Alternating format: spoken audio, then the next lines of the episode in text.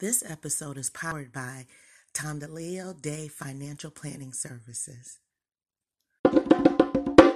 On today's episode of Black Girls Getting Their Shift Together, I decided to walk away from a six figure salary as assistant dean to pursue my dreams of speaking around the world and empowering people. And so I started packing up my office and I started bringing boxes back to my place. And this this place that I'm living at now was the place that I moved to after I got divorced.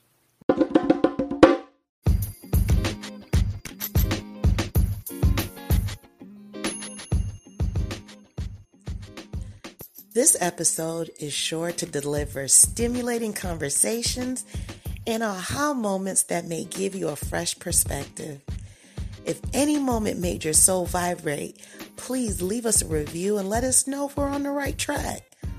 Also, we release episodes every Tuesday, so be sure to subscribe and visit blackgirlsgettingtheirshifttogether.com to access exclusive offers and coaching packages.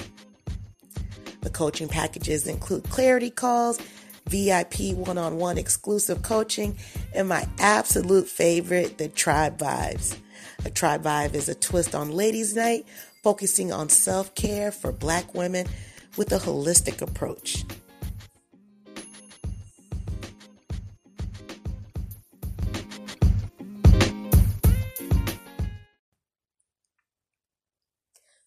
Welcome to Black Girls Getting Their Shift Together. I'm your host, Ursula, a transformation life coach and mental health and wellness advocate. This is a safe space for amazing Black women to share open, honest dialogue about mental health and wellness, self care, self love, and basically how to get our shift together. Let's tune in to this week's episode. For the queens, sisters manifesting their dreams. Get your cream by any means and beam with self-esteem. Beauty supreme and booty walk so mean. The way you fit in them jeans, you eat your cornbread and greens. Dance or a doctor, red wine or vodka. Redesign your spot and redefine your mantra. Retwist your locks and realign your chakras. Doing your squats and getting closer to God, huh? Brunching with your squad or taking a girl's trip. Adjust your crown, you God's gift to the world, sis. Celestial body, drink your water. Meditate, sun kiss goddess, heavenly order.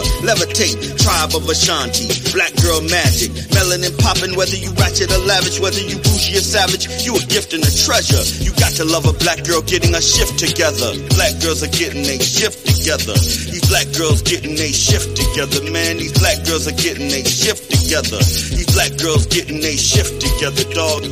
To it, I'm going to bring my beautiful motivating guest out of the waiting room and bring her on deck and introduce you all to the lovely Dr. Tameka. What's up, Ursula? How are you, Dr. Tameka? I'm well. I'm well. Uh, you're looking quite beautiful as usual. Thank you. And you are too. I mean, I'm just admiring the greenery behind you. I love that. It's ah. beautiful. It's beautiful. Thank you. Yes, yes. All their brothers and sisters are over there. There's about six more over there. you know, that's that's you know, I'm a talented woman, but that's one thing that I am not talented at. I do not have a green thumb. So I love plants, but I just I'm not good with them. And so I admire whenever I see somebody that has beautiful plants, I just admire that. Oh wow. Thank you. You know, I never was like that either. Mm. But over quarantine, I said, you know what? I'm going to start a new hobby that I can cultivate on Wow. my own and watch literally the fruits of my labor. So I have some house plants that I would keep outside, vice versa. But I also started growing my food. Very nice. Oh my gosh. So um, you know, I, I I wish I had a huge backyard, but I work with what I had. So I had a lot of container gardens. So I was growing herbs and strawberries. Ooh, nice. Yeah, and oh, peppers. wonderful. Yeah. So ultimately, I would love to just live off the land, live and eat the That's right. Oh yeah. Oh my gosh, gosh. I wish I had that skill. Just try out a little spider plant. I found out that those are very hard to kill. Like, wait, right here, this one. You, you, know what? If I had a moment, I would run into the kitchen and grab this plant. Uh, one of my friend's daughters, she was doing these little gift baskets of mint. So she had some surplus of mint and she was giving it out. Honey, my mint is a hot mess right now. It's a hot mess. It's a hot mess. And then, I mean, to make it so bad, also too, my cats started eating it. I didn't know they could eat mint. They they have been chewing on it. So huh. yeah, yeah, yeah. So the fact that I most of the time forget to water it, I forget, you know, it's just it's just bad or it's bad Ursula. it's bad. Don't worry, you can water our souls and our motivation Ooh, tonight. How about yes, that? absolutely, absolutely. so I would love to read your bio, just a little little snackable size portions of it. Um, first, before I do that, we have a good day to you all. This is from Blind Guy, his wife, and their life. Nice. All right. Um, let's see. So, as you know, we all are talking to Dr. Tameka Ellington. She is the CEO and founder of the First Generation Revolutionaries, which is a movement developed to provide professional development networking, and spiritual fulfillment. I love yes, that to yes. her clients. She's a motivational speaker and she is international acclaimed and awarded educator and scholar, professional development strategist, and first generation student advocate. And you know what? This sister has accomplished so much. This is just a little bit of what she's accomplished. I'd be here all night reading it, but um, I just first want to tell you all the motivation for me um, reaching out to Dr. Tameka. So, about a month and a half ago, we have a mutual uh, friend, Gunterman, mm-hmm. and you can look him up on Instagram. Oh, I'll be on his show tomorrow night at 7:30. Yes, you will. I saw that. Yes, yes. Yes. And so I saw Dr. Tameka. Uh, she was being interviewed. I'd never seen her before. But when she was talking, I literally felt fire going through mm. my spine. Mm. She was so motivating. And you know, your girl had to slide up in that DM before she was finished with her own interview. Mm. I was like, mm. get to me. Oh man, you should have seen me. I was like, I got up in that DM. And when I tell you, I was so ecstatic when you said yes, because it seems like you have a lot going on. So I am very honored that you took time out tonight to come on to my show. Absolutely. It's my honor. It's my honor. Thank you. Did I leave anything? I know I did, but do you want to tell us a little more about yourself? You know, where you grew up, how you grew up, what did it look like? Yeah, so I'm actually a Cleveland native. Um, I grew up um, in the inner city of Cleveland uh, to a single mom.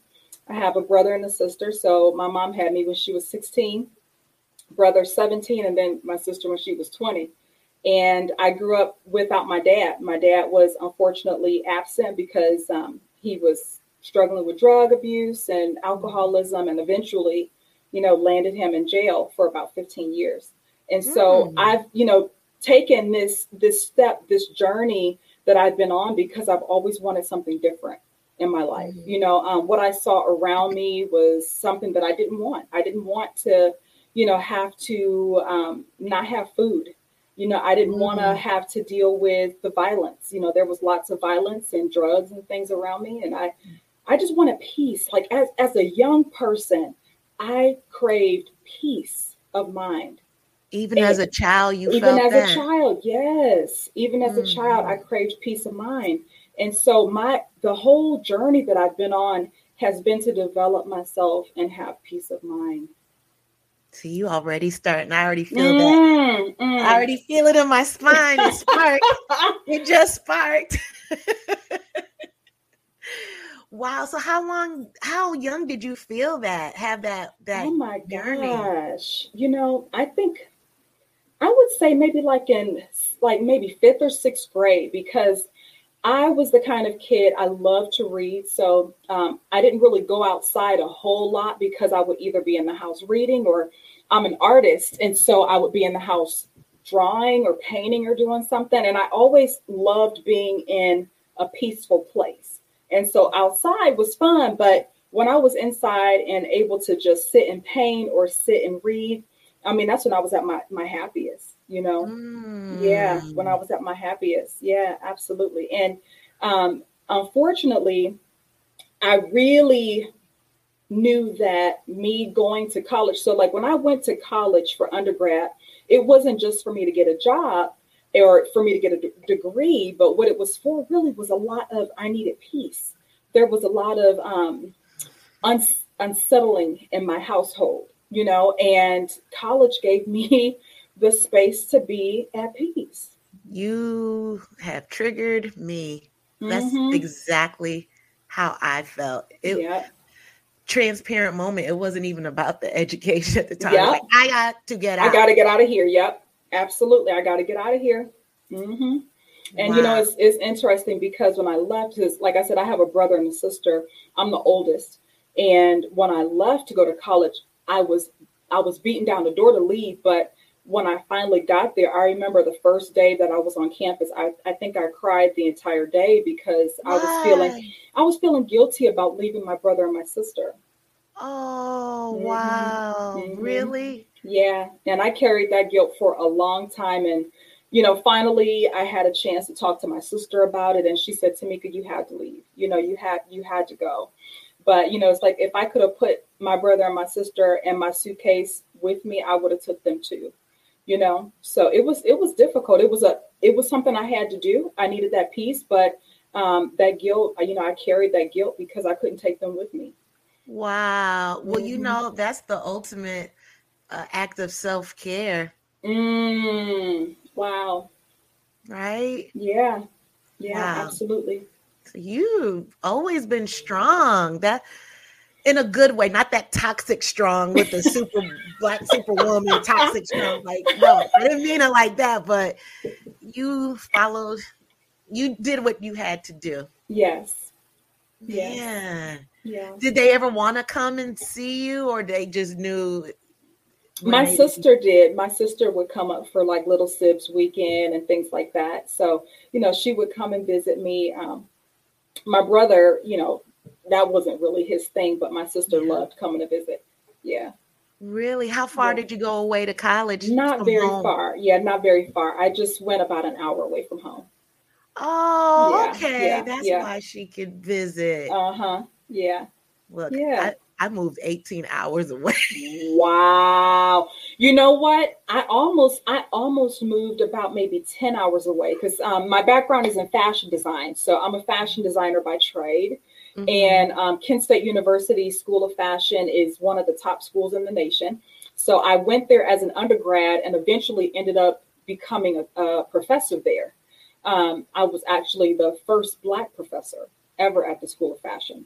And, um, you know, being able to be uh, in that space at one of the top schools was the, the thing that was I was looking for. But right. I almost moved to Savannah, Georgia. I love Savannah. Uh, Savannah College of um, Art and Design. They yes. also have a great fashion program too. And I almost went to that school, but you know, I was too scared. I wasn't as brave as you at that age. I was I was too afraid to move away. And plus, like I said too, I already felt guilt about leaving my brother yeah. and my sister. You know, so I needed to be able to get back to them, you know, if I had to. Right, so, right. Mm-hmm. I understand that. See, yeah. I didn't have siblings. Mm, yeah. So yeah, yeah. But I had a parent who I absolutely loved and adored. But I get it. I yes. get it. Um, even an hour away, even being down the street, being outside of that uh mm-hmm. those four walls, that's still courageous. Yeah, thank you. Yeah, thank for you. sure. So before we get into the the meat of it, can you tell us how you came about being the first African American professor of fashion? Oh, wow, it was it's been a journey. I mean, it really has. Um, after I finished school, uh, got my degree in fashion design. I ended up going into the industry, and so I actually worked as a fashion designer for several years uh, before. You know, I I discovered that teaching was my calling. You know, I thought I was going to be a fashion designer for the rest of my life, and excuse me. So wait, so was that when Abercrombie and Fitch was incorporated, yeah. or yes, before? Yeah, that yeah, that's when I was working. I was working as a designer for Abercrombie and Fitch.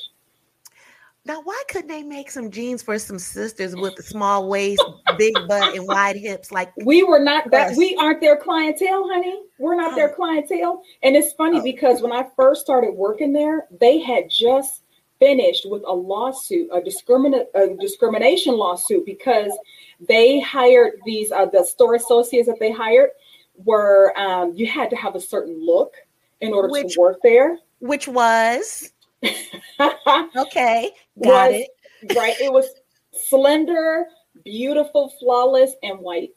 You know, Hmm. yeah, yeah.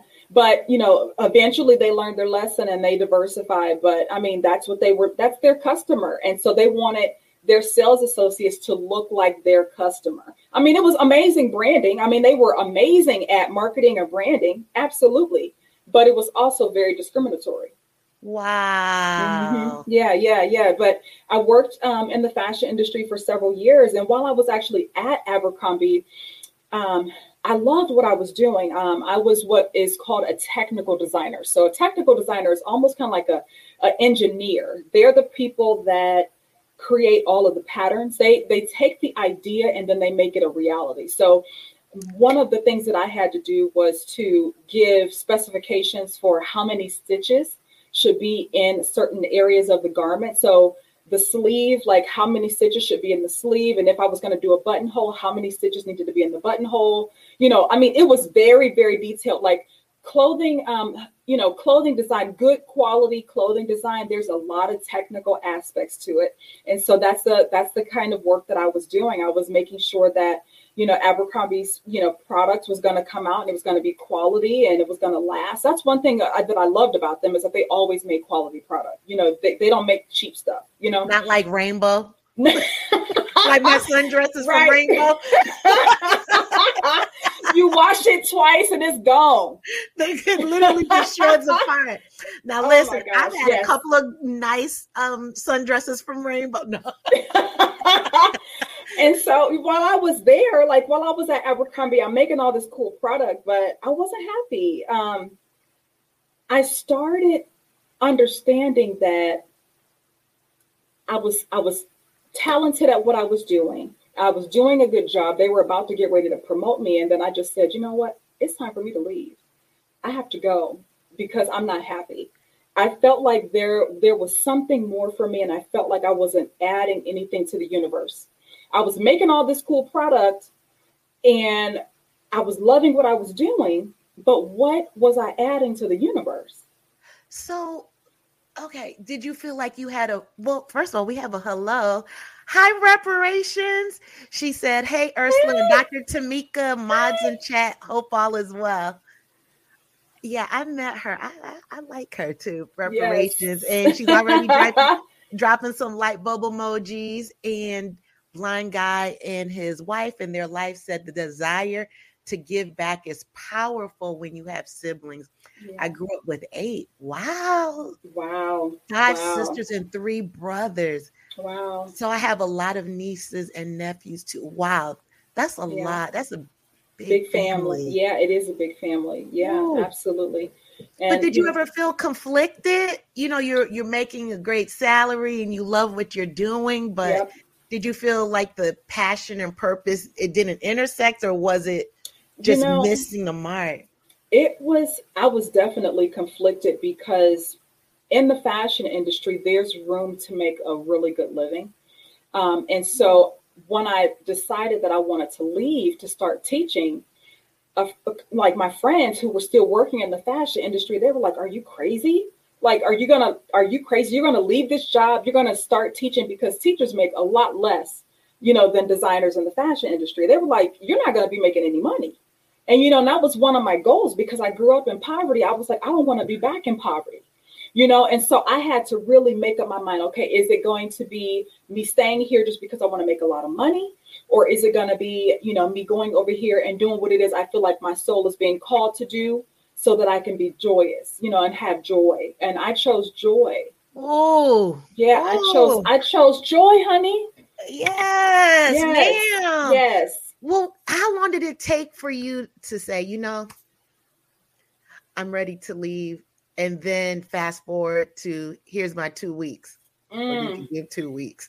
yeah, yeah. I knew that I, that I would say by like maybe eight months of being there, I was like, yeah, this isn't really this isn't it for me. And so Did- I stayed there for a year, um, and after that year, I was gone. Were you Yeah. miserable in that year?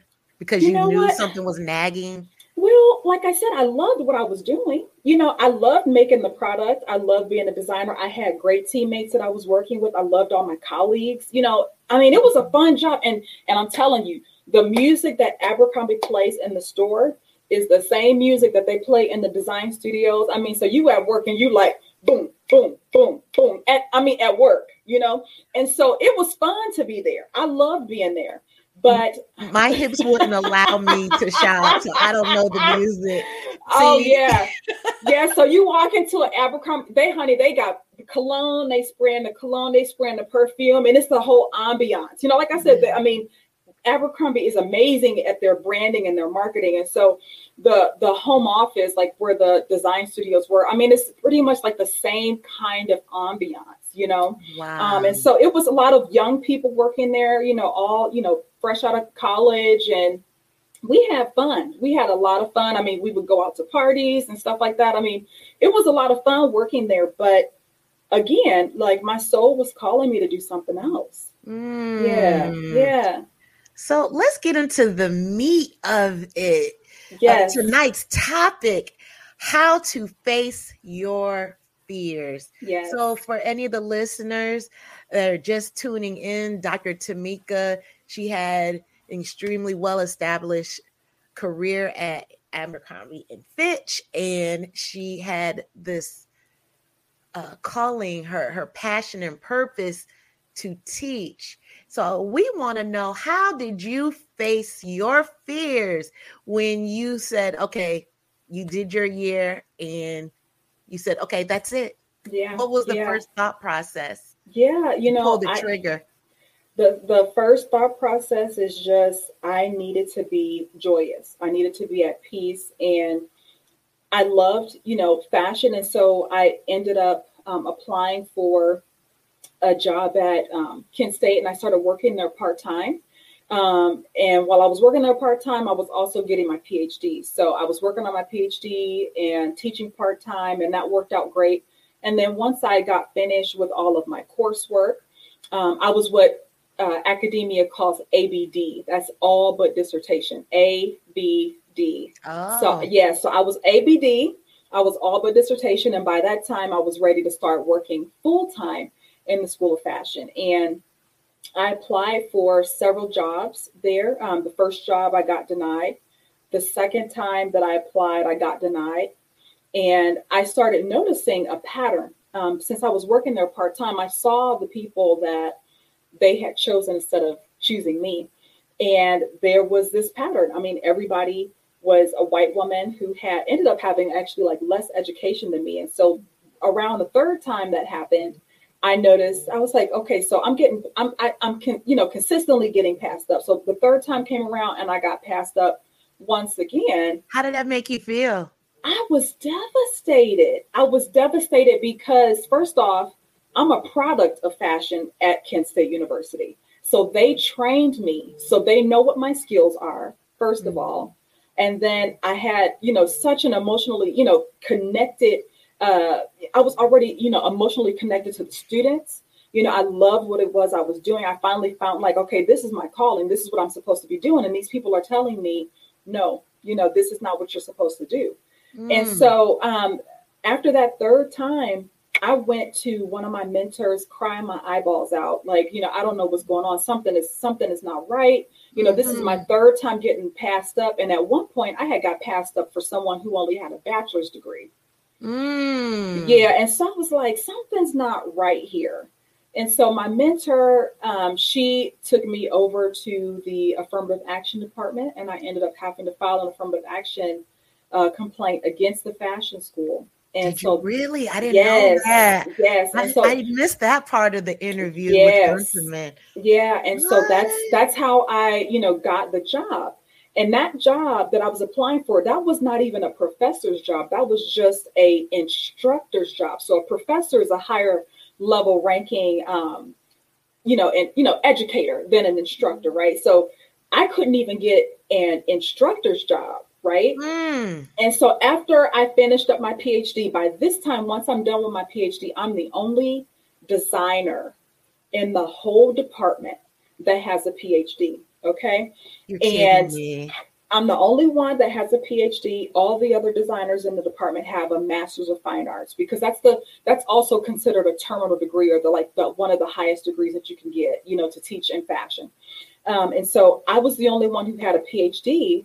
And um, I went to my department chair and I said, you know, this school has never had a black professor. And I said, I'm qualified and I think it's time that Kent State University has a black professor And- Mhm. and the and the director i mean he was on board with it but you know my colleagues were ve- not very happy at all about it you know and so i stepped into my professorship in a space where i wasn't wanted ouch. yeah yeah and that was quite difficult um, the first two years while i was working as a professor that's the, the, the first couple of years is called tenure track.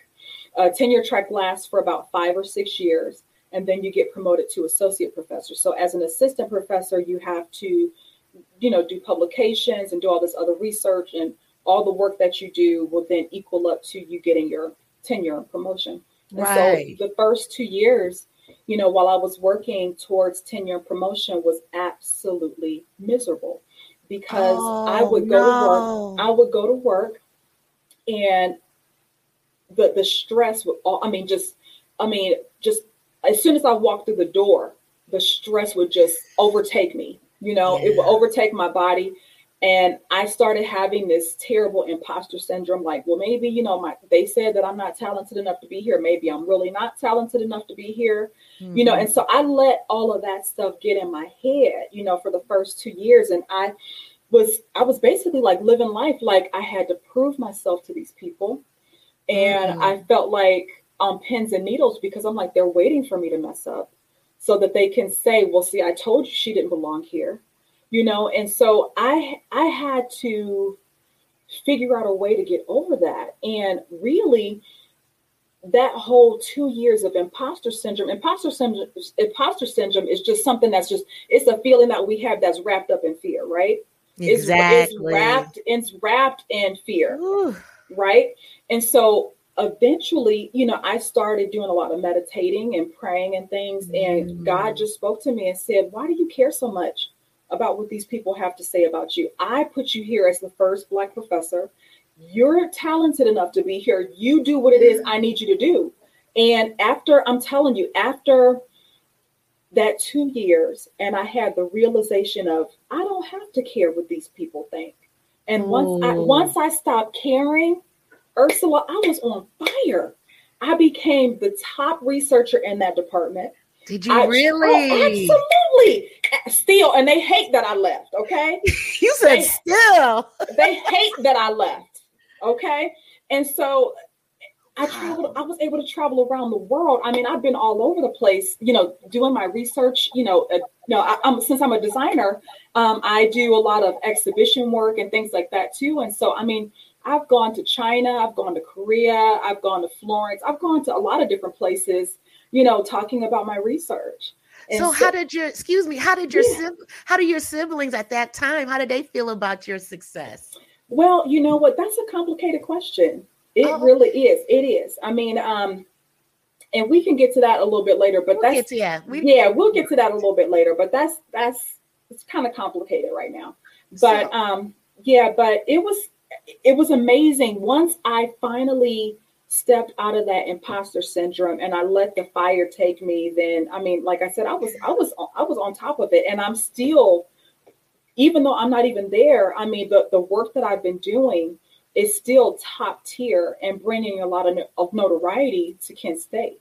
So, Yeah, yes, yes, yes, yes. So is this well we'll talk about the textures. Yes. I wanted to segue into that, Yes. but I still want to know um was there anything else um, with the meditation and the prayer that ignited that fire to put the fear aside or in the imposter syndrome?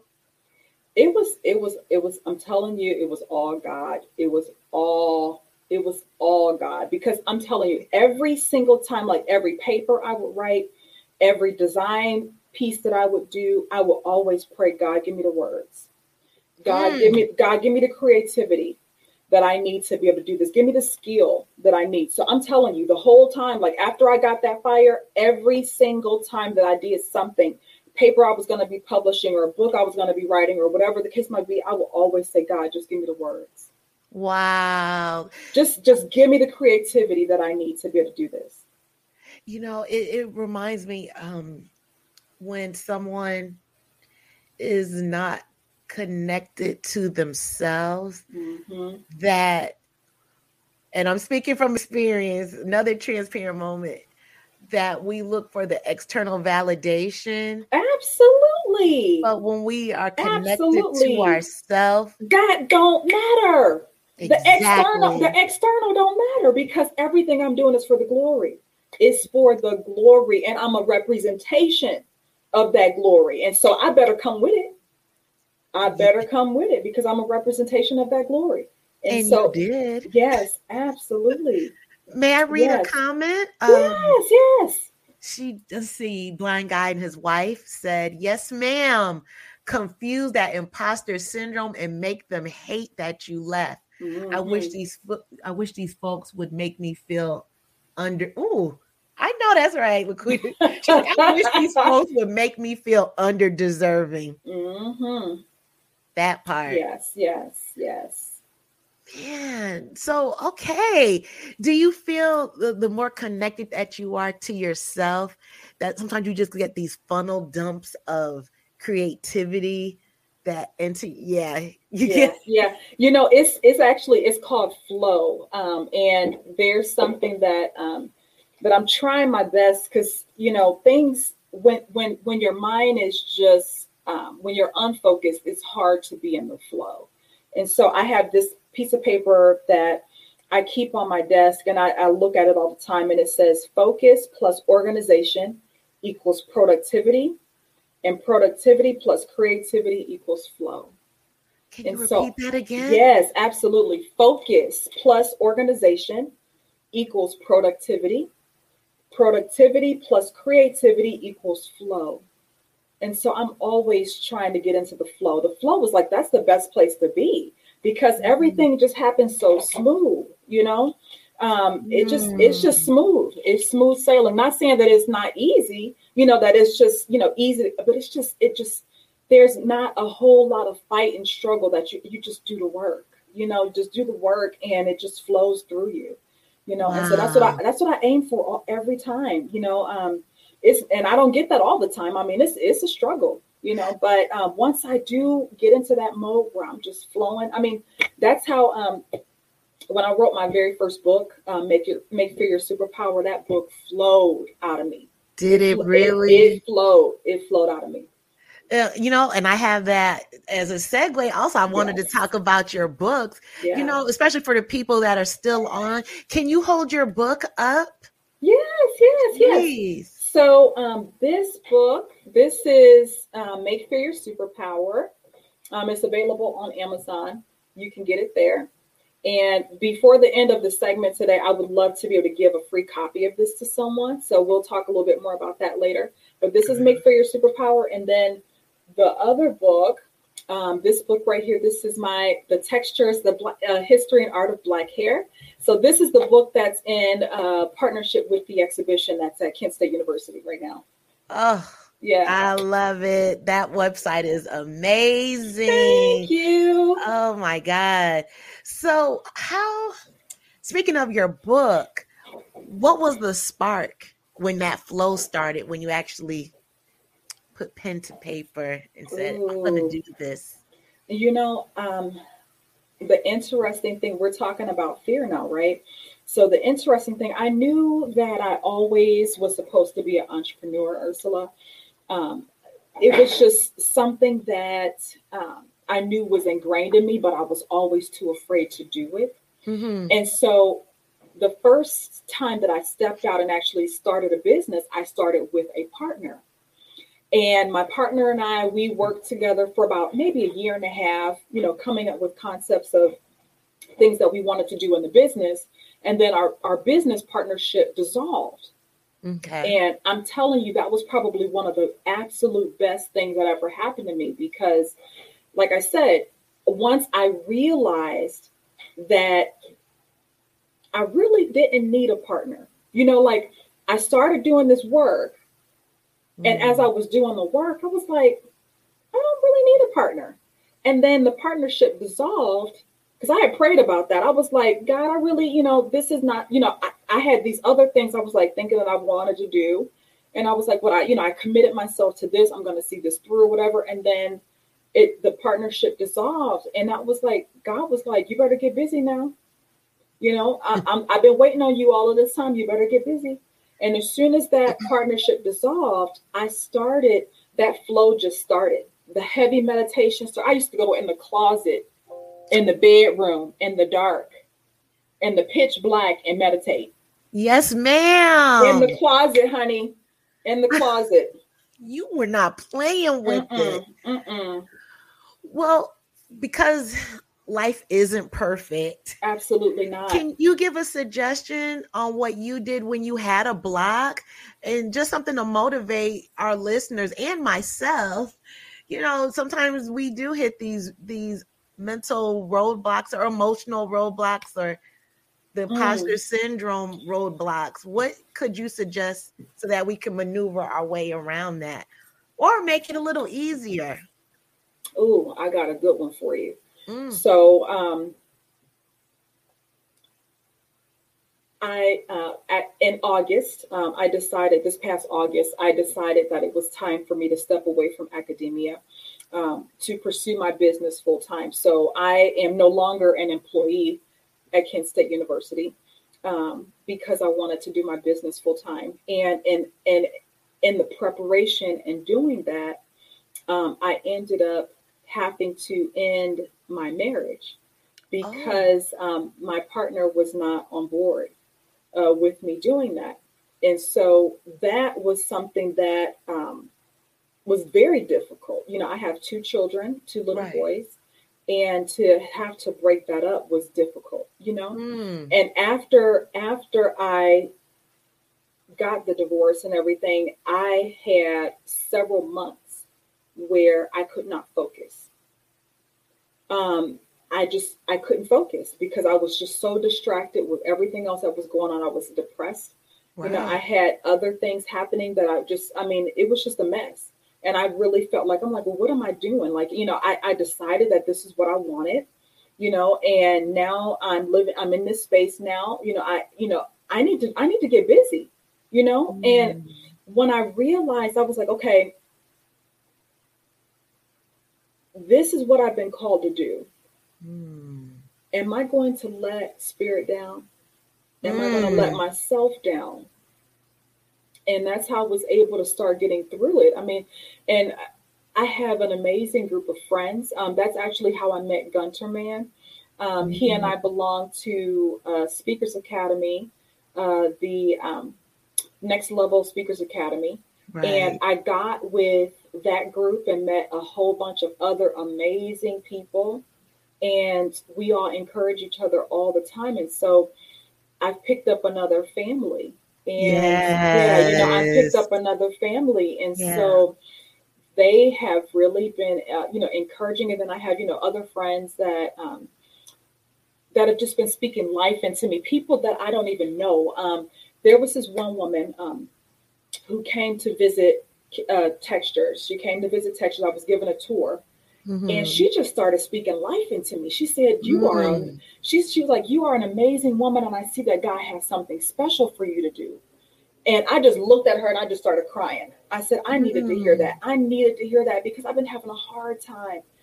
You know, one of the things that helped me was just being able to know that I was being divinely guided. I couldn't see it at first. I couldn't see that I was being divinely guided at first Oh, when I when I decided to leave Kent, um, my last couple of weeks, I started packing up my office because when I left, I was actually um, serving as assistant dean um, for Kent State. And which, which is really interesting about that is because remember now, I'm the woman who started in the position as a professor, and I had to file that affirmative action, you know, complaint against the school for people like they didn't want me to be there. And now, because I'm the assistant dean, they have to do what I tell them to do. How about that? I God just had chills on my God, arms. God is something, right? God is something. And so I, I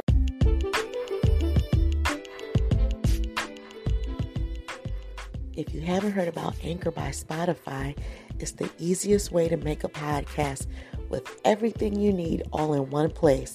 So let me explain.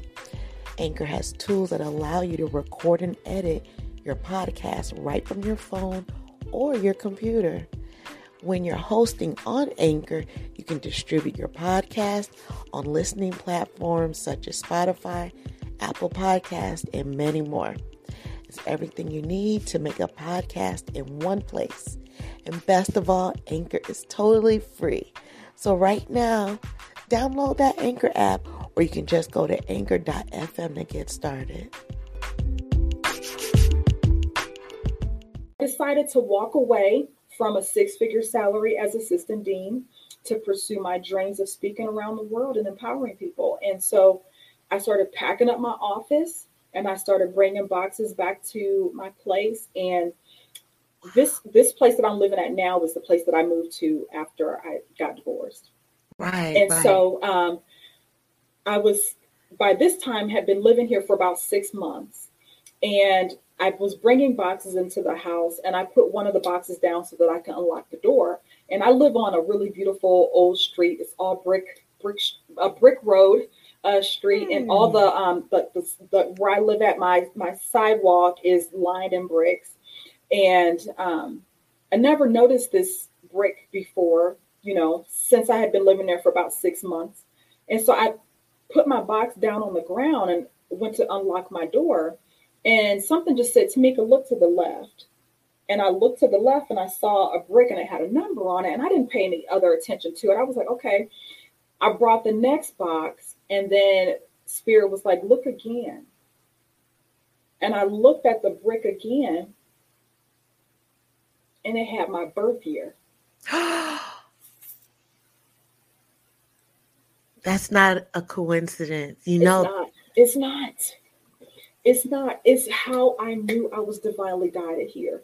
I almost did not pick this place where I'm living because uh, my ex husband, my ex husband's friends live right across the street from me. Jesus. Yeah. And so I was like, I don't know if I want to live across the street from his friends, you know? But God was like, this is the place. This is where I want you to be, you know, enough room for you and the children and, you know, a wonderful spot. And I, I love the street, you know? And I said, okay, okay, I'm just going to go. This is where I'm going to go. And when I first moved in, it was winter time. And so the, the ground was snow covered. So I didn't get a chance to see that brick when I was first moving in. Oh wow! So Dr. it was Tameka. That's it was amazing. snow covered. It was snow covered. So when I even picked the place, I didn't see the whole ground because I I picked it out like um, in January and then I moved in in February. So it was snow covered on the ground. Wow. I never ever noticed that brick until I was bringing those boxes in from leaving Kent State University, and I saw my birth year on that brick, and I just, I just broke down and started crying. I was going to ask you, how did that make you feel? Oh my there God. you go. Every day now, when I pass that brick, I put my foot on it, and I just say thank you. Yes. Thank you. Thank you. I have to just trust, and you know, being divinely guided takes a lot of trust Mm, a lot faith. Of, yes. And that's where the fearlessness comes in is that trust. Like, okay, I know that the universe is holding me. I know mm. that I'm mm. being held. You know, and that's where that's where the the fearlessness comes from. I mean, if I didn't have the universe, I don't know what the heck I'll be doing. Right. You know, but because I'm d- being divinely guided, that's where that that courageousness, you know, in me comes from. You know. May I read a comment? Yeah, yeah. From Blind Guy and his wife. She said she meant undeserving, not underdeserving. Uh, but either way, yes. Dr. Tameka is the truth. Thanks for speaking life into us tonight. Giving us what you've been given is a gift. Mm. Mm. that's that's all I want to do. That's all I want to do is to empower people. That's all I want to do. So, what can you speak more on the first generation? Yes, yes, yes. So, I am actually the first person in my family to go to college. So, first generation students are individuals that are first in their family to go to college and get a degree. So, I'm the first, and I'm still the only person in my immediate family uh, to go and get a college degree. Mm-hmm. And going to school as a first gen student is so challenging because you don't have the support system that other students have. You know, mm-hmm. students that have had parents that have gone to college or they have other family members that they can talk to who have gone to college and they can help guide you through. You know, mm-hmm. first gen students are going through this thing blind, you know, and they're they're learning as they go. Right. Um, and when I was a student, there were so many things I didn't know. Um, but one of the things that that I think um, really motivated me to want to do this kind of work is because the things that I lacked and the things that I didn't know is what I want to give to the people that I serve. Mm-hmm. Um, when I when I finished college, I didn't know how to interview for jobs. Mm-hmm. Um, putting a resume and everything together, I barely knew how to do that. Um, and then when I got on the job, my first couple of you know career jobs, I didn't even know that I had the the I, that I could even um, you know negotiate my salary. I didn't learn that I had the capability to negotiate my salary until I was well into my 30s. Mm-hmm. Until I realized that, and I'm like, you know what? These young people need to know this because right. most when when first gen students graduate, like there's a small number, first of all, of first gen students that even graduate from college. So they'll go, but they did, won't finish because there's lots of other things they deal with financial struggles. They may be taking care of a, person at home. Maybe they have a family member. They, a lot of first gen students have children, you know, so there's a mm-hmm. lot of barriers that first gen students, you know, have. And a lot of them don't graduate, but then those that do graduate and go into the workforce, typically they make about 11% less than really? People, yes about 11% less than people who are non first gen. Again like i said because they don't understand that they they have the power to negotiate their salary. They don't know that you know? They're right. just and, and a lot of first gen students they come from low income backgrounds. About 50% of first generation students come from low income backgrounds and so when they get a job and they see like my first job, I think I was making maybe like 35,000 a year, you know? Right. And as a first gen student, I'm like, oh my God, like this is a lot of money. You know, mm. when in all actuality, the person next to me might have been making 40,000. Wow. You see what I'm saying? And I'm thinking that, okay, I got something here with this 35,000, you know, because I grew up poor. This is the most money I ever seen in my right. life. You so know? we just go with it. We just go with it. And that's how they get caught up. That's how first gen students get left behind because they don't know what they don't know. So where do you find the students? So the students, since I've been working at the university, you know, um, I have had my hand with working with first gen students for a long, long time. I'm actually an alum from a program called Upward Bound. Um, up, yes, Yes. So yeah, yes. I remember that when yes. I was back home where I'm from. Yeah, yeah. So yeah. Upward Bound is a government funded program under the um, TRIO programs umbrella. And so one of the ways that I was able to even start the process of working with first gen students is Kent State University every year will bring Upward Bound students on campus and they get to stay for about five weeks. And I started teaching a fashion class for those high school students. Uh, and so that's how I started working with first gen students. And I, I, did that for probably about almost almost 10 years. Um, I taught a fashion class for Upward Bound, and it was my way of being able to give back, you know, to those young people. And I, I just have a, this, this love for first gen students. I have an absolute love for them. And that's how Mm-hmm. I, you know, got started with wanting to service them. I mean, I have a love for all students, but my heart, my heart is first gen. Mm, You are God's angel, Dr. Tameka. You about to make me cry, Ursula. You're so sweet. Thank you. Yeah, um, it's so needed. It is so needed. And then especially with young brothers and sisters that look like us. So there's Yeah. already that relatability. Yeah. Yes, Yeah. you are God's melanated angel. I'm about to put a hashtag. I'm God's melanated angel. yeah. Absolutely. Speaking about melanated angels, up first, you all listening, make sure stay tuned in. Do not leave this stream because Dr. Tameka is giving away a copy of her book. Can you lift the book up again? Yes, so can. we can take a screenshot of it. Sorry, the light is so bright. Make fear your superpower. That's just your spirit coming out. Yes. That's you. but I'm definitely going to put a link, the Amazon link to your Yes. book in the show description notes, as well as on the audio podcast version as well. So you all stay stay tuned in because she's going to give the book away. But Mhm. I'm gonna need y'all in the stream when she does it. Yes. So yeah, let's talk about textures. Yes, yes. Textures is my drop the mic project.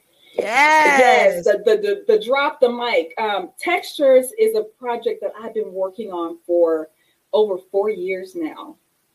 Um, I started out my research career as a professor doing work about Black hair. So I've always had uh, um, a desire to understand, to better understand the discrimination, the struggle that Black women have uh, with hair. Because I mean, as a Black woman with kinky hair, I've always had issue, you know, with the fact that I didn't have quote unquote good hair, and the way that society saw me um, was a little bit different than, you know, I wasn't considered as attractive as everyone else who had Mhm. light skin and long hair. And we and we're still you know dealing with that colorism and that what i call texturism. We're still dealing with that you know but um black hair you know was something that i've been studying. I've been studying black hair now for almost 20 years. And wow. because i'm a creative i wanted to have a creative way to educate other people about black hair because not everybody's going to go and pick up an academic journal and read an academic journal not everybody's going to pick up an academic book and read that but people Right. will, but people will go to a museum and take a look at you know a, an exhibition and, and learn that way and so that's how textures came about from all the work that i had been doing and um, I had a partner. I have a partner that I did it with. So my co-curator, his name is Dr. Joseph Underwood, and he's an African art historian. Mhm. And um, when I met him, I told him what the project was. I was like, "Look, this is what I've been thinking about doing for years now." And he jumped right on it, and he, he and I started working and you know getting this thing you know curated, and here we are today. Yeah. amazing. One of my favorite pictures is the Sonya Clark with the black hair flag. Yes. Yes. If you all want to know what I'm talking about, it's not a secret. Just click on the link that I dropped in the show right now in the comments section, and you can click on it and you can see the website that is directly linked to the textures exhibition that Dr. Tameka is talking about. Yeah. And when you were talking about it on Gunterman show, again, as if my fire could not be ignited even more. I'm like, this sister is the truth. I love everything about you. Oh, wow. you are so sweet, Ursula. Oh Yeah. my gosh. Yeah. Um, what's the feedback you've been getting from textures? Oh gosh, it's been nothing but a blessing. I'm absolutely tell. I mean, uh, we've gotten so much press. Um, you know, Channel Five News have have come. Channel Three News came. Uh, Channel 19 News came. We were just on PBS. Um, I just found out today that uh, Spectrum News uh, wants to come and interview us. So they're going to be coming next week uh, to Textures to interview wow. us there.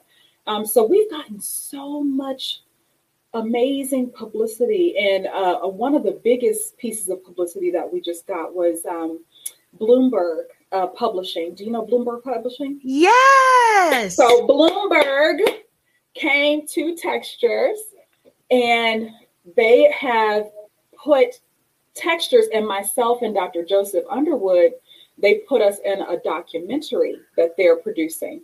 So the documentary will drop next month, and it's a documentary about uh, the braid artist uh, Shani Crowe. Do you guys know Shani? Crowe? You know Shani Crowe? I do not.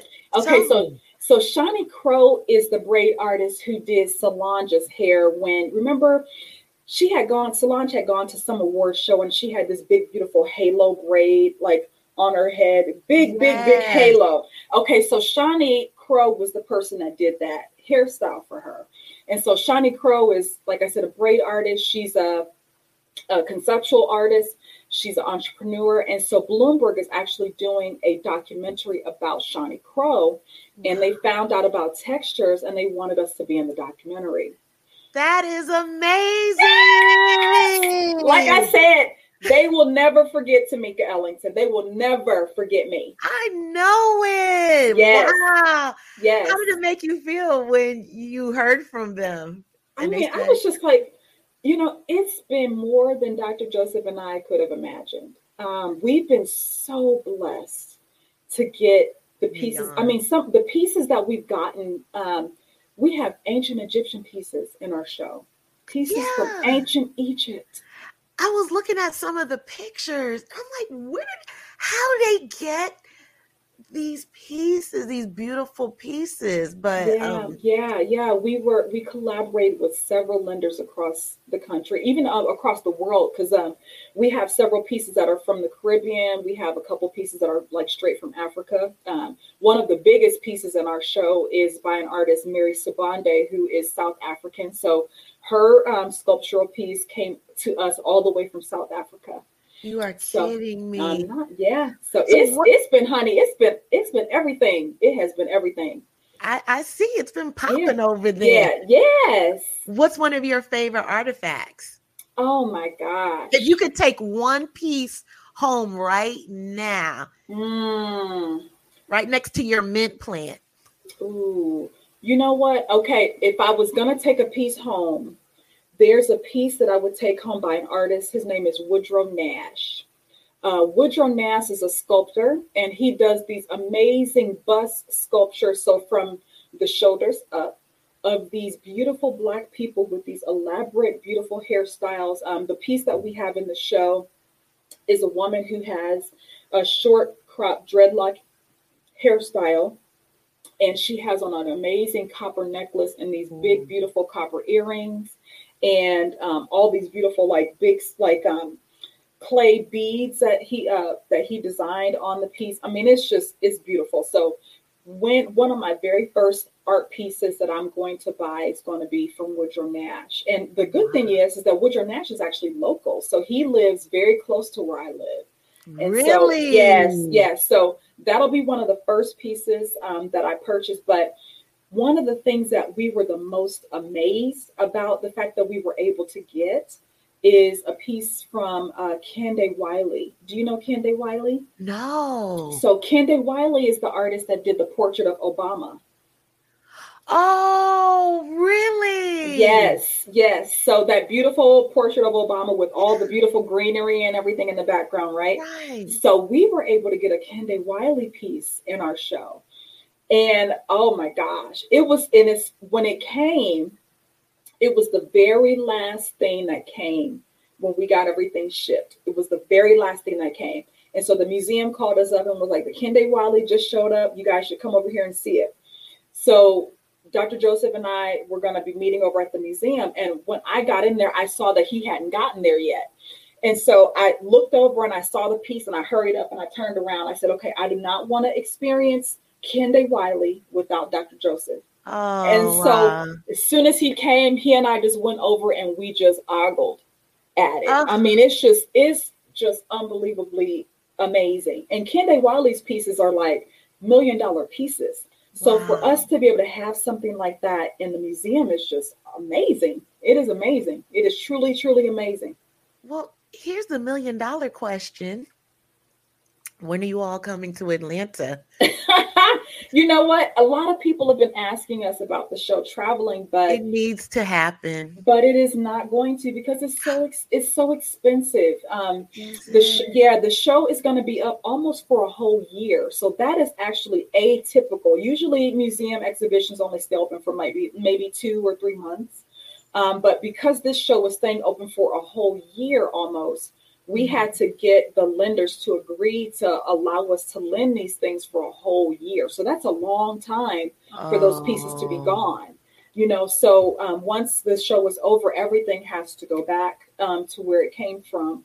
And uh, it was very expensive. Like to, to put the show together, Dr. Joseph and I, along with our museum team, we were able to raise about a hundred thousand dollars uh, really? Yeah. yeah. So that's what we used. Uh, all and all we used every single stitch of stitch of money. Every wow. single stitch of money went into producing the show, and it's just it's expensive. And then plus, remember now, I am no longer an employee at Kent State University, so now I'm on to other things. So, like I said, this was my drop the mic, and that's it. I'm done. You done? Done. I'm done. I am done. Blind Guy and his wife said they commented, Wow, such an accomplishment on this museum experience. I'm looking at the link. Yes. I yes. told you. Yes. I told you. You it is amazing. Whenever you get a chance, I don't I haven't been on their website in a while, but if you look up uh, the Hammonds house in Atlanta, Ooh. yes. Okay. So when I first heard you on Gunterman's show, and you were talking about textures, I mm-hmm. immediately thought about the Hammond, the Hammond House. House. Mm. Yes, it's a historic Western Atlanta, and they have a bunch of art, beautiful artifacts from the African diaspora. Okay, and paintings, you name it, they have it in there, and it's in this uh, historic house. Mm. But it's a museum. But is it downtown Atlanta, like close to Georgia State? Is that a, a, a little further down? But yes, it is. I think I saw it, and I really want because I was in Atlanta several years ago, and I walked by it, and it was closed. And I didn't get a chance to go in. Do you remember yeah. what it looked like on the outside? Um, it was a. It looked like a big house, like a big that, brick, like a big brick house. Yeah, that's the Hammonds house. Okay, yeah. well, yeah, yeah, yeah. So I walked right by it and I was like, man, I want to go in there because it said on the outside African American Museum. That's yes, it. yes, yes. Yes. And I wasn't able to go. So, but yeah, yeah. That's it. You know what? Speaking, oh, I just had a light bulb moment. Okay. I'll make this quick because we'll start wrapping it up because yes. I want someone to get that book. Yes. Speaking about facing your fears, let me tell you how fear took a stranglehold over my throat, literally. mm. So years ago, I, again, back to the Hammonds house, I was so impressed by it. I forgot the name, what they call it, but a docent, and I applied to yeah. be one. Yes, yes, yes. And when they said I had to speak out words to everyone and explain the artifacts. And the more they're explaining to me what in detail that mm-hmm. me being a docent would be, mm-hmm. my throat started locking. Like fear was wow. the hand, and it literally shut my voice off. And, and if anyone from the Hammonds house are listening, I am so sorry. I just at the time I could, no, no, no. Let me reframe my mindset. I could do it. I chose not to. I let the fear take my voice. Well, look at you now. And you know what's amazing? I actually used to be the same way as you. Um, really? Absolutely. I hated talking in front of people. I just didn't have the confidence, you know, to do it. And I remember the very first time I spoke in front of a group, uh, one of my old professors from Kent State Melanie Carrico, I still remember her.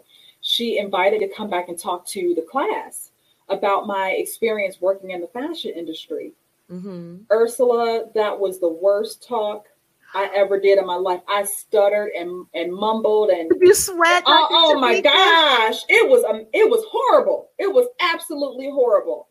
And I was like, I will never do that again. And here I am today, now talking in front of you know hundreds of people, thousands of people. And it don't even matter now. It's like it's, it's, as long as I have this voice, I need to bless people. And um, for a long time, I was like you too.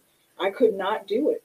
Right. Yeah. Okay. Someone just asked, um, can you tell us the name of the museum in Atlanta again? I'll have to go.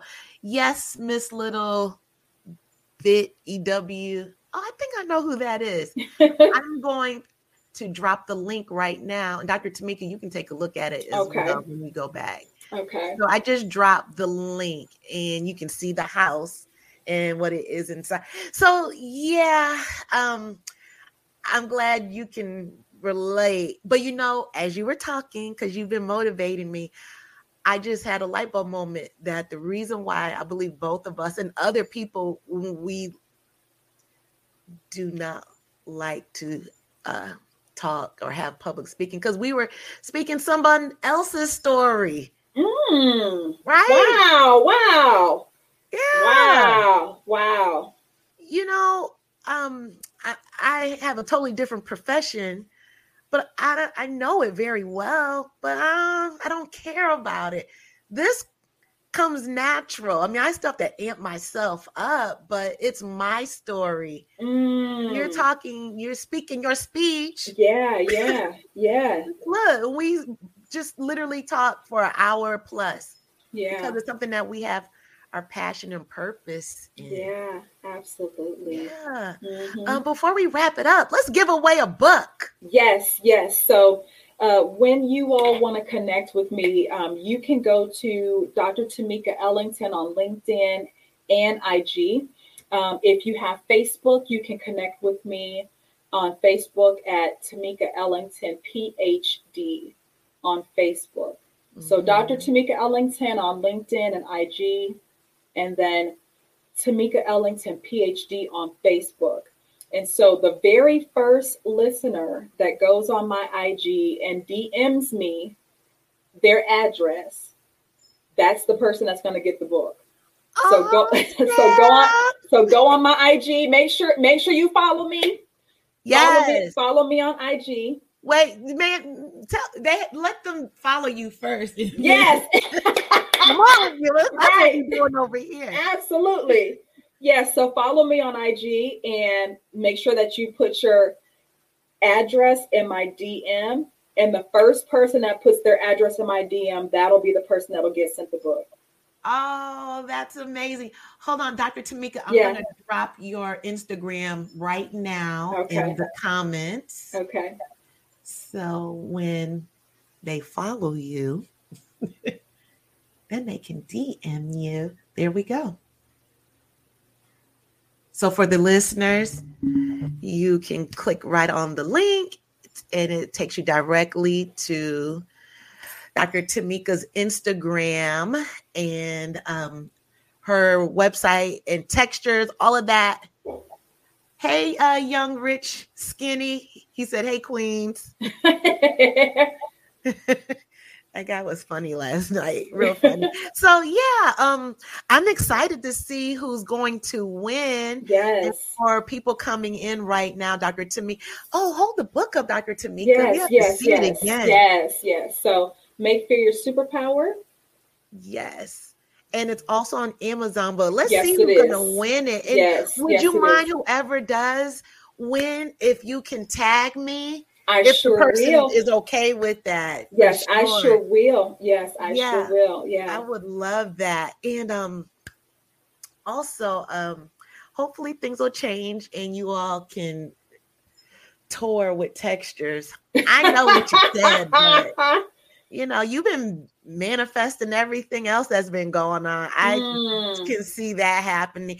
But you know what? None of this would have happened if you if you didn't follow your purpose and mm-hmm. your passion and you put in your notice at Abercrombie and Fitch. Yep, yep. And look where we are.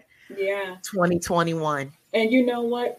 when, when you just said that just a moment ago, just reminded me when I first started on the journey of doing research about Black hair, um, one of my mentors, who is, she's like one of the very first scholars, Black scholars ever in the field of apparel and textile design. She was one of the top researchers, but one of the first Black researchers, right? So I told her that I wanted to study Black hair, and she advised me against it because mm. she, she said, Tameka, this was when I first started my tenure and promotion um, journey. She said, Tameka, I want you to choose a different topic because I want you to get tenure and promotion. If you study Black hair, I'm afraid that you won't get it because the, the topics that we care about are not valued in this um, field. That and is so, just ain't that deep? That's deep. She told me she was looking out for me. Like I said, she came out like she started researching, like I think back in the 60s or 70s. Right. And she was telling me, she said, you know, the work and and now, you know, since she after she got tenure promotion, she said, Tameka, wait until after you get tenure promotion and then start studying black hair. I am so happy that I did not listen to her. Mm. You know, and I love her and I respect her. I mean, she's been an amazing mentor over the years, but something in my spirit said, nah, you can't do that.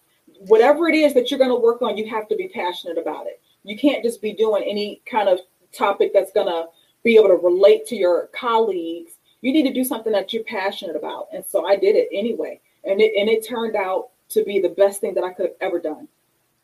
Respectfully, I'm going to ask this question. It makes me wonder if she was not malicious with it at all, but speaking out of fear of her own. Yes, that's what it was. She yeah, was okay. because she knew she had already experienced the discrimination, already experienced the oh. racism. You know, okay. she had she experienced she had that experience firsthand. And she said, Tameka, I do not want you to go and do this because you're not going to get tenure promotion. They do not value the work that we do. this is a testament on how strong black women are hair black yes. people are hair yes. is it that much of a threat mm. you're doing a talk about hair that everyone has yeah oh my god it's just hair but yeah. it's powerful hair it is it our is. hair defies gravity let me absolutely Looks like a halo. Come on. so, um, our parting. Oh, I could talk to you all night. Yes. I, yeah. I am really, gonna I'm gonna connect with you after this because I have some questions for you. Yes. So, so yes. after the live, just yes. stay on. Okay. Okay. Okay. Yeah, I, I would love to. So, um, yeah. Anything else you'd like to promote? Any upcoming events? Let's let's let the people hear it. Yeah, so um, Textures, if you all are interested in seeing Textures, is at the Kent State University Museum and it'll be open until August of 2022. So you have some time to plan your trip to come to Ohio to take a look at Textures. Again, uh, the Textures book, this is the Textures book. Beautiful, beautiful book. Look at it that. Has, Can you hold it up again? Yes, so yes. People, if you're when you're watching, take a screenshot of this. Yeah, so the book, the cover is artwork by an artist named Tawny Chapman. And um, the back of the book is artwork by a gentleman by the name of Andrew Asebu. And so the book is a compilation of essays by myself and other um, people that study Black hair. But inside the book is imagery of all of the pieces that are in the show. So if you, um, mm. yeah, it's, so it's it's an amazing book. We have beautiful, beautiful work from. Um, oh, look at these two pieces, aren't they beautiful? Oh wow! Photography. Yes. Hector Habissis is the um, is the photographer, and this this one um, is the Malay is the Malay or Maasai warrior. That's Maasai warrior, and this the lady um, on the other side. That's the Fulani woman. Oh, I have some Fulani earrings. Yes, yes. So but you know, may I say something real quick? Yeah. With the Maasai. Yes. I you know who could be a direct descendant looking at that picture? Who? Lisa Leslie. the basketball player. Look at her Ooh, face and then look at cheekbones. Yes, yes, yes, yes, yes. yes.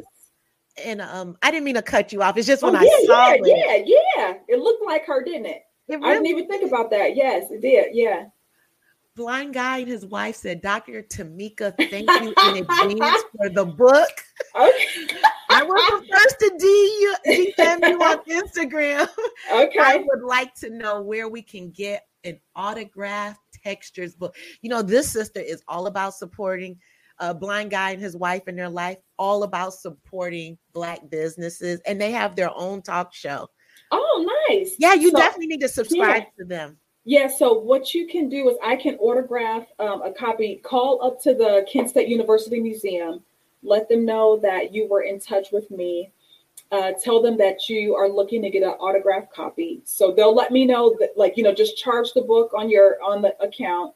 They'll let me know that the book was purchased. I'll go up to the museum, I'll autograph it, and then they'll send it out to you. That is so beautiful. Yeah. That's beautiful yeah any uh parting words? Yeah also too um again you know check out make fear your superpower on um, amazon and then i am going to be opening up coaching services very soon. And so i am going to be looking to take 10 clients. So if uh, you or someone you know is looking for a coach um, let me know and you know get in touch with me but look out for it. I'm going to be um, announcing that real soon what don't you do? what don't you do?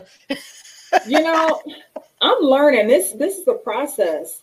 You know, I'm telling you, it's being being an entrepreneur is so different than being an employee. You know, mm. the thing, the hardest thing for me to do was to get my bank accounts set up correctly so that mm. I can begin to get the money and then be able to pay myself. It just it took forever. Did it get, really? Yeah. Like I mean, I'm still now in the process of trying to set up all my systems and everything. It takes a long time, you know, to get that stuff in right. order. And it's it's been difficult. It really because I'm like I said, I'm learning as I'm going. So mm-hmm. yeah, yeah. That's beautiful. You, you're learning as you're going along. Mm-hmm. So for us coming rearing the back. You know, you you help us out. You your first generation, I should say. Yes. It's just I love how you don't keep everything to yourself. It's not contained. It's and very you know fluid. What? It's and it's so important that we share because you block your blessings when you try to hold it all. And that's something that I don't understand. Um, there's a lot of people, a lot of even our, our community you know that don't like to share. When they know mm-hmm. when they know things they don't want to share. Um, they because they feel like somebody's going to take something away. Again that's another that's another version of fear. Another version of fear. And when you are willing to just give um, you know that shows that you you have nothing but trust in the universe. So right. Yeah yeah. Right. Um, one last comment blind guy and his wife said, Beautiful. Thank you again, Dr. Tameka, for the details on how to get the autograph copy. I appreciate your willingness to go to the museum to do so.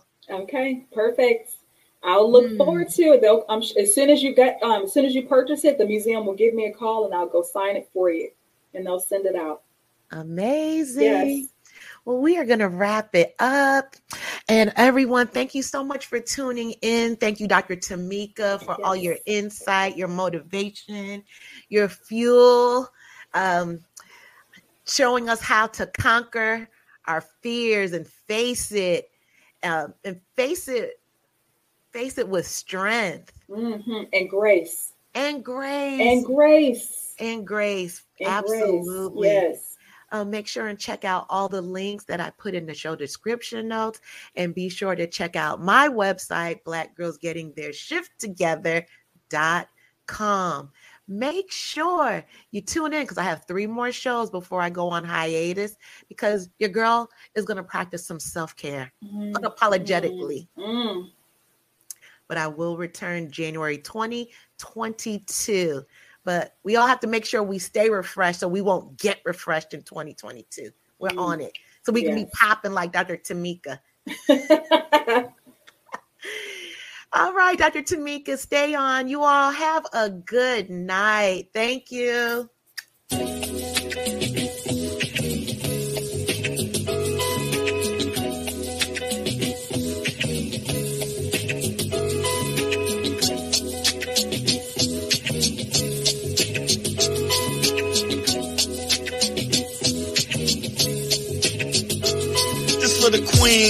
Manifesting their dreams. Get your cream by any means and beam with self-esteem. Supreme and booty walk so mean. The way you fit in them jeans, you eat your cornbread and greens. Dance or a doctor, red wine or vodka. Redesign your spot and redefine your mantra. Retwist your locks and realign your chakras. Doing your squats and getting closer to God, huh? Crunching with your squad or taking a girl's trip. Adjust your crown, you God's gift to the world, sis. Celestial body, drink your water. Meditate, sun kiss goddess, heavenly order. Levitate, tribe of Ashanti, black girl magic.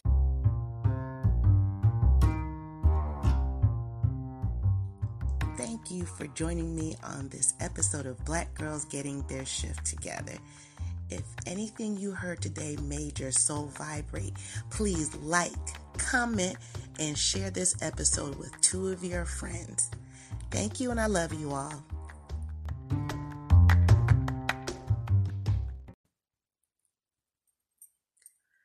2020 has proved that we must be prepared for the unexpected, which is why you should contact an Edward Jones financial advisor like Tonda Leo Day. Contact him at 770 466 0031 to schedule an appointment. Tell him Black Girls Getting Their Shift Together sent you.